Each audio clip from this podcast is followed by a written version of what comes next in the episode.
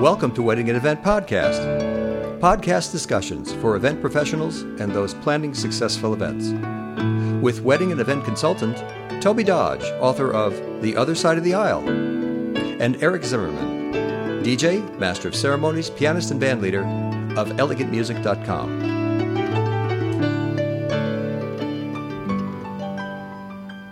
Hello, everyone. The title of this episode is Pink Wedding Event Designer, Part 4. Wedding and Event Podcast, Episode 49. Color and flowers are standard elements often used in wedding design. In talking with Tobey, I learned that flowers are ordered months in advance, and that time of year and holidays influence price and availability. In this episode, Tobey recounts how some couples come to agree or disagree on design, and how a floral designer was challenged by a sudden change weeks before the wedding. And now please enjoy Pink Wedding, Event Designer Part 4, Wedding and Event Podcast Episode 49. I happen to love um, HGTV. I can't say I'm addicted, but I do watch a fair.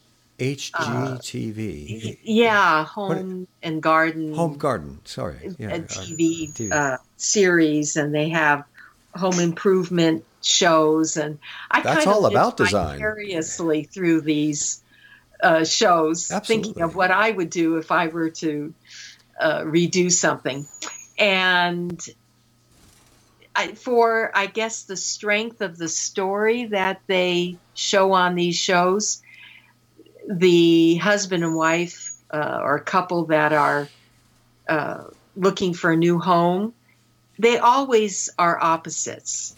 In other words, th- there's a built-in twist or conflict, uh, so that the realtor has to consider two different directions, and they have to find a house that they both like. And they, I mean, that's part of the story. You know, it's just Yeah. not a couple looking for a house.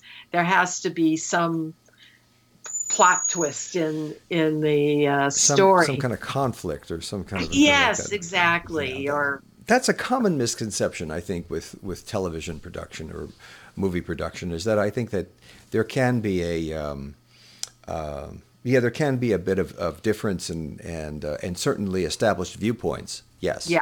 but it's Yeah. it's so beautiful when they come together you Well, know, yeah, and then the idea is is at the end of the program, they find a house that they they both mutually like enough uh-huh. in ways that it's their perfect choice. Well, Yeah. because they're plunking down a lot of money, they better be something they they come to grips with that is best. But you know, they kind of play up the differences at first right very much so. So I, I I bring this in only because sometimes you start out with a couple that does genuinely have differences or you have generational differences or cultural differences sure or religious differences. There are so many different ways that there can be differences, and yet by the end of whatever session or time, planning time, they come to grips with their differences and they make those decisions and go on. I mean, Mhm. I, I've seen people um, be very concerned about the choice of wine uh-huh. and you know i don't want to serve that at my wedding you know or or they'll say we have to have both domestic and and foreign kinds of beer. We just can't have you know i mean it's they're emotional about it you know? And i sometimes you know sit back and say wow they're really passionate about that. And so it doesn't matter logically what I think, or in a sense, looking at it, you know, we're, we're talking about one beverage here, but we probably spent 10 minutes on that one beverage with great fervor, you know, trying to figure out what are they going to serve. And you, you ask an innocent question, and sometimes you get back, Ooh, you know, Yeah. well, case in point, I had a, um, a bride who loved pink. And it's it's no surprise that there are a lot of guys out there that don't like pink. And you know, it just I mean, today it's not taboo at all, but you know, from time to time you get people who just don't like a color, whatever it happens to be. But the groom never said a thing. I mean, he was a busy lawyer and he, he didn't pay a lot of attention. He gave free rein to his bride, and it was his second marriage, her first.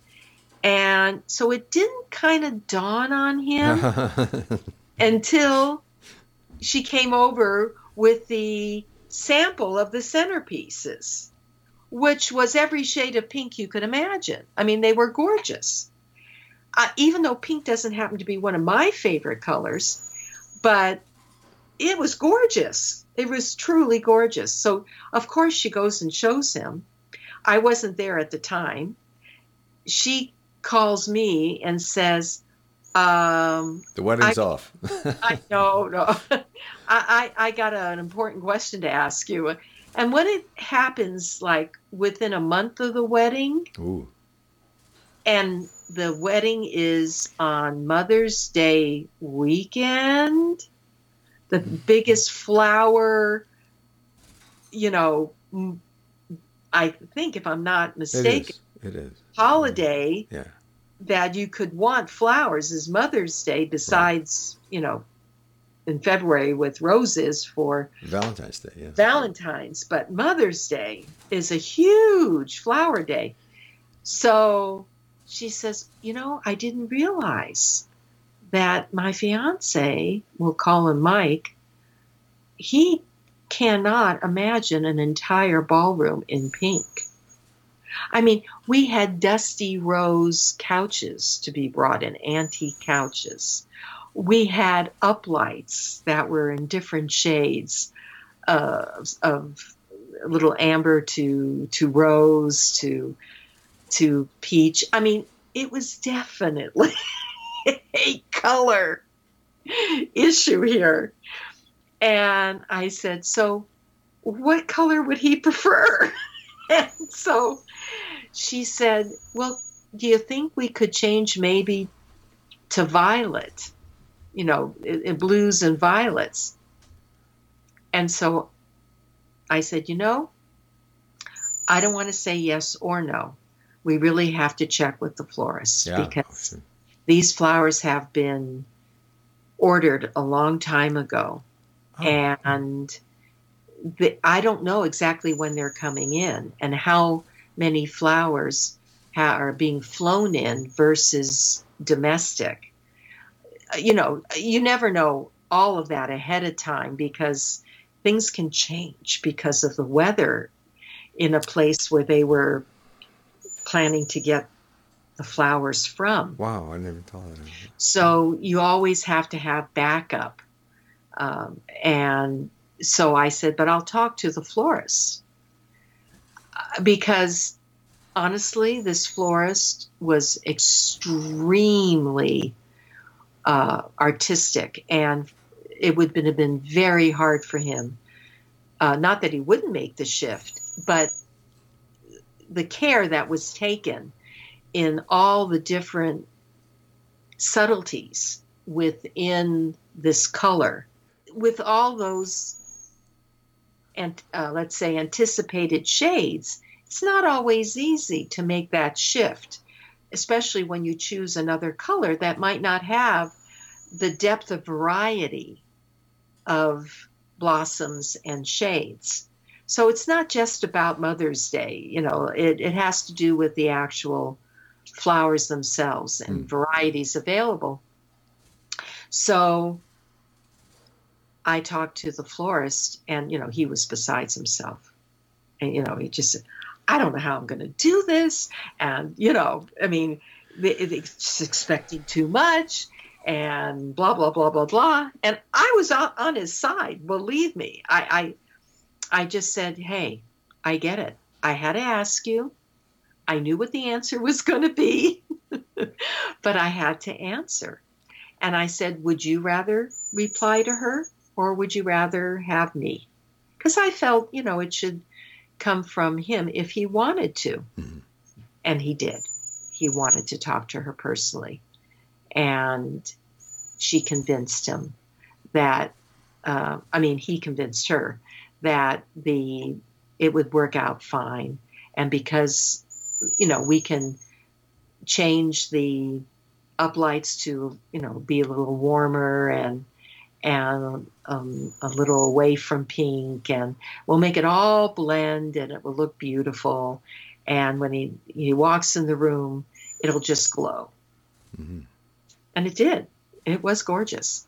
And so they made slight differences in the under layers of, let's say, the the linen, and, and they just made some subtle changes that they could make Mhm. so it wasn't quite as as pink and it worked out but i'm telling you it would have been a boatload of flowers that would have had to have been changed and it wasn't realistic Mhm. honestly to make that change but it shows how powerful color can be in design too that it can sweep you off your feet or it it can disturb you if it's not something that you can personally be compatible with. So mm-hmm. it it needs to be discussed, but that's why design is always an important element in an event, whether we're talking music or visuals or taste, whatever. So then, a music, or excuse me, a wedding designer Mhm. or, or an event designer then Mhm. would have to consider the functionality of of well, you know, you mentioned that center piece, that center divider, eh, ballroom divider that that got moved away, and then and then the ceremony got moved into the the the, the backdrop. Oh, the elements. Of, Yeah. yeah. The Uh-huh. elements moved into this Uh-huh. other, and then we put the put the, the the wall back, so to speak, and now Well, actually, the the wall um, came down. In other words, I- it was oh. accordion, um, but paneled, I should say. Mhm. And they moved tables over. I see, I see. They they just um, uh, they had about an hour for changeover. That's all. Right. So Yeah. right, so where the room was divided uh, was the beginning of the dance floor in the other room. Uh-huh. So it was kind of the room was turned on its side. So you entered from the side instead of from the back Yeah. uh, because of the way they had to uh, to work with it. So a designer is is have that the elements of what he's already working with, and then the logistics of what he's working with, and then making making that transition from one to the next or what he has to do. It's all his. Yes, I, I think you, you bring up a very good point here about logistics. In other words, in an ideal world, uh, everyone likes for the the guest to walk in from the farthest point to the most dramatic focal point Hmm. to catch their eye. Mhm. However, sometimes you're in a situation because of logistics, because of the timing, you are unable to keep the focal point in the same direction. And so you have to weigh the importance of the guests coming in and having something lovely to look at or uh, create a pathway Right. for them to get to their seats and still feel like they've come into a special event, that it's not a luncheon just with tables and chairs and centerpiece. Ah. That, which is, you know, if someone wants something simple, great. But if they went to the trouble of, in, of in creating this environment for the ceremony, chances are they want to continue that feeling into their reception. So in this case, as I mentioned, the, the gate went behind the bride and groom's sweetheart table. Yes. And interestingly enough, they chose to have the sweetheart table uh, not at the very front of a room where you would think the focal point would be. But because they had the cake and they had the the gates, they chose each of them to be on one side of the room from the other Mm. toward the focal point, which was um, a, a DJ. And you're saying, but a DJ, how could that be the focal point? Because it's not a big setup. So how would you how would you have that?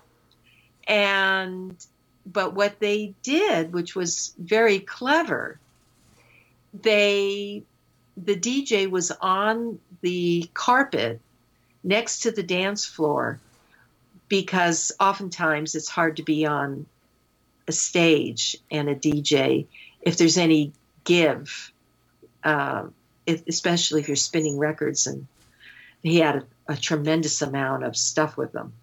And that's what I wanted to say.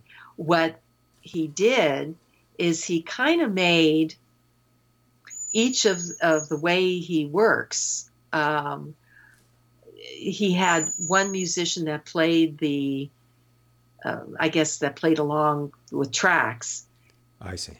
a saxophone. Uh-huh. And then he had a singer that came in. Uh-huh.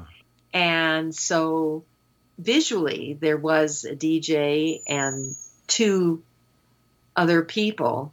And then they had a backdrop of a garden wall uh, with uh, trailing flowers.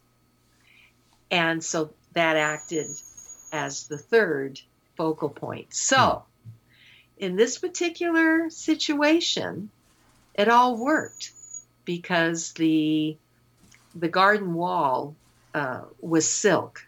It wasn't real flowers, and so it could be used over and over again, and was actually a could have been a backdrop for a photo booth hmm but it, it was a little taller. It was eight feet uh, high and at least eight feet wide.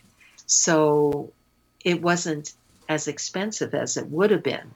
If that had been real flowers, it could easily have been three or four thousand dollars. Uh-huh. I mean, if it had been, uh, and what they did by having just the greenery, which was also, I don't know if it was silk, it might have been, because silk flowers are expensive too, but it was, it was uh, manufactured hmm uh, materials to look like a, a hedge. Um, and then having these trailing flowers that were also manufactured set a great tone. And it was just enough. And Mhm. again was not expensive. And fit in with everything else. Traditionally you can say well that was maybe a little different but it worked for them You have been listening to Wedding and Event Podcast with Tobey Dodge and Eric Zimmerman. If you have a question, comment, or topic suggestion, please call Eric at 626 797 1795 or contact Eric by email eric at elegantmusic.com. That's E R I C at elegantmusic.com. Contact Tobey by email tobey at tobeydodge.com. That's T O B E Y at tobeydodge.com. Subscribe to this podcast wherever you listen to podcasts and receive a new episode each week. Thank you for listening.